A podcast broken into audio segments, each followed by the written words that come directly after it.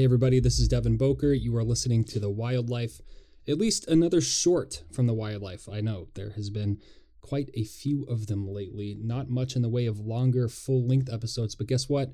That is about to change.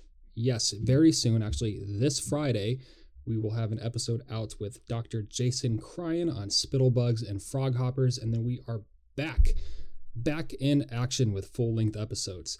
But for now, it's that time of week again that I'd like to talk about animals that we often overlook, but are seriously just as, if not more, awesome than other animals.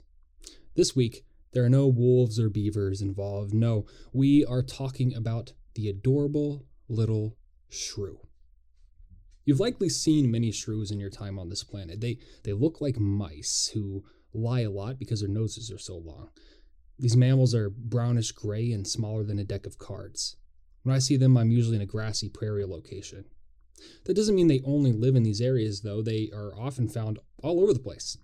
There are also many different species of shrew. One thing that makes shrews stand out is how frantic they are. You won't see this tiny little mammal standing still for very long. You likely would not be able to catch one unless you really tried. In all honesty, though, you don't want to catch one because they're kind of vicious little creatures. There are even a couple of species that have venomous bites. Y'all, these creatures can take down snakes. Even the ones that are not venomous, which is most of them, have vicious bites that have been known to cause harm. Don't touch them. They might be small, they might look cuddly, but they're anything but.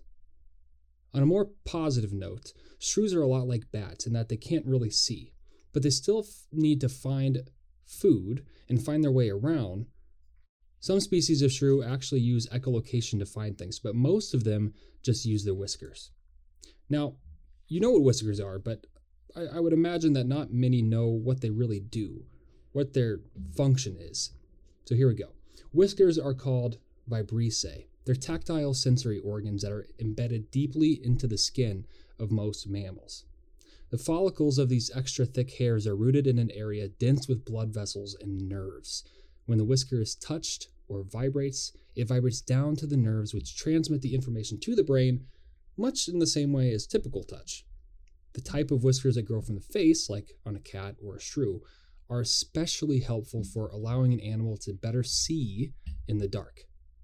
They also help to indicate how narrow a space might be, such as a tunnel or a small opening an animal might be tempted to navigate.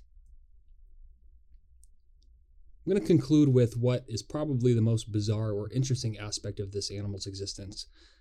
This week, as I talk about the shrew, I want to end with the fact that some of them, many of them, are actually able to walk on water. Kind of. They can run short distances over the water, and it's believed that this is due to the air bubbles trapped in between the tiny hairs on the bottom of their feet.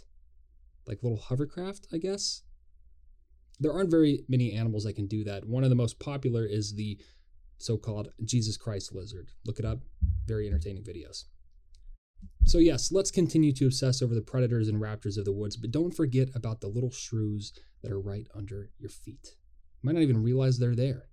But remember, they are cute. They are vicious. And that's what makes shrews awesome.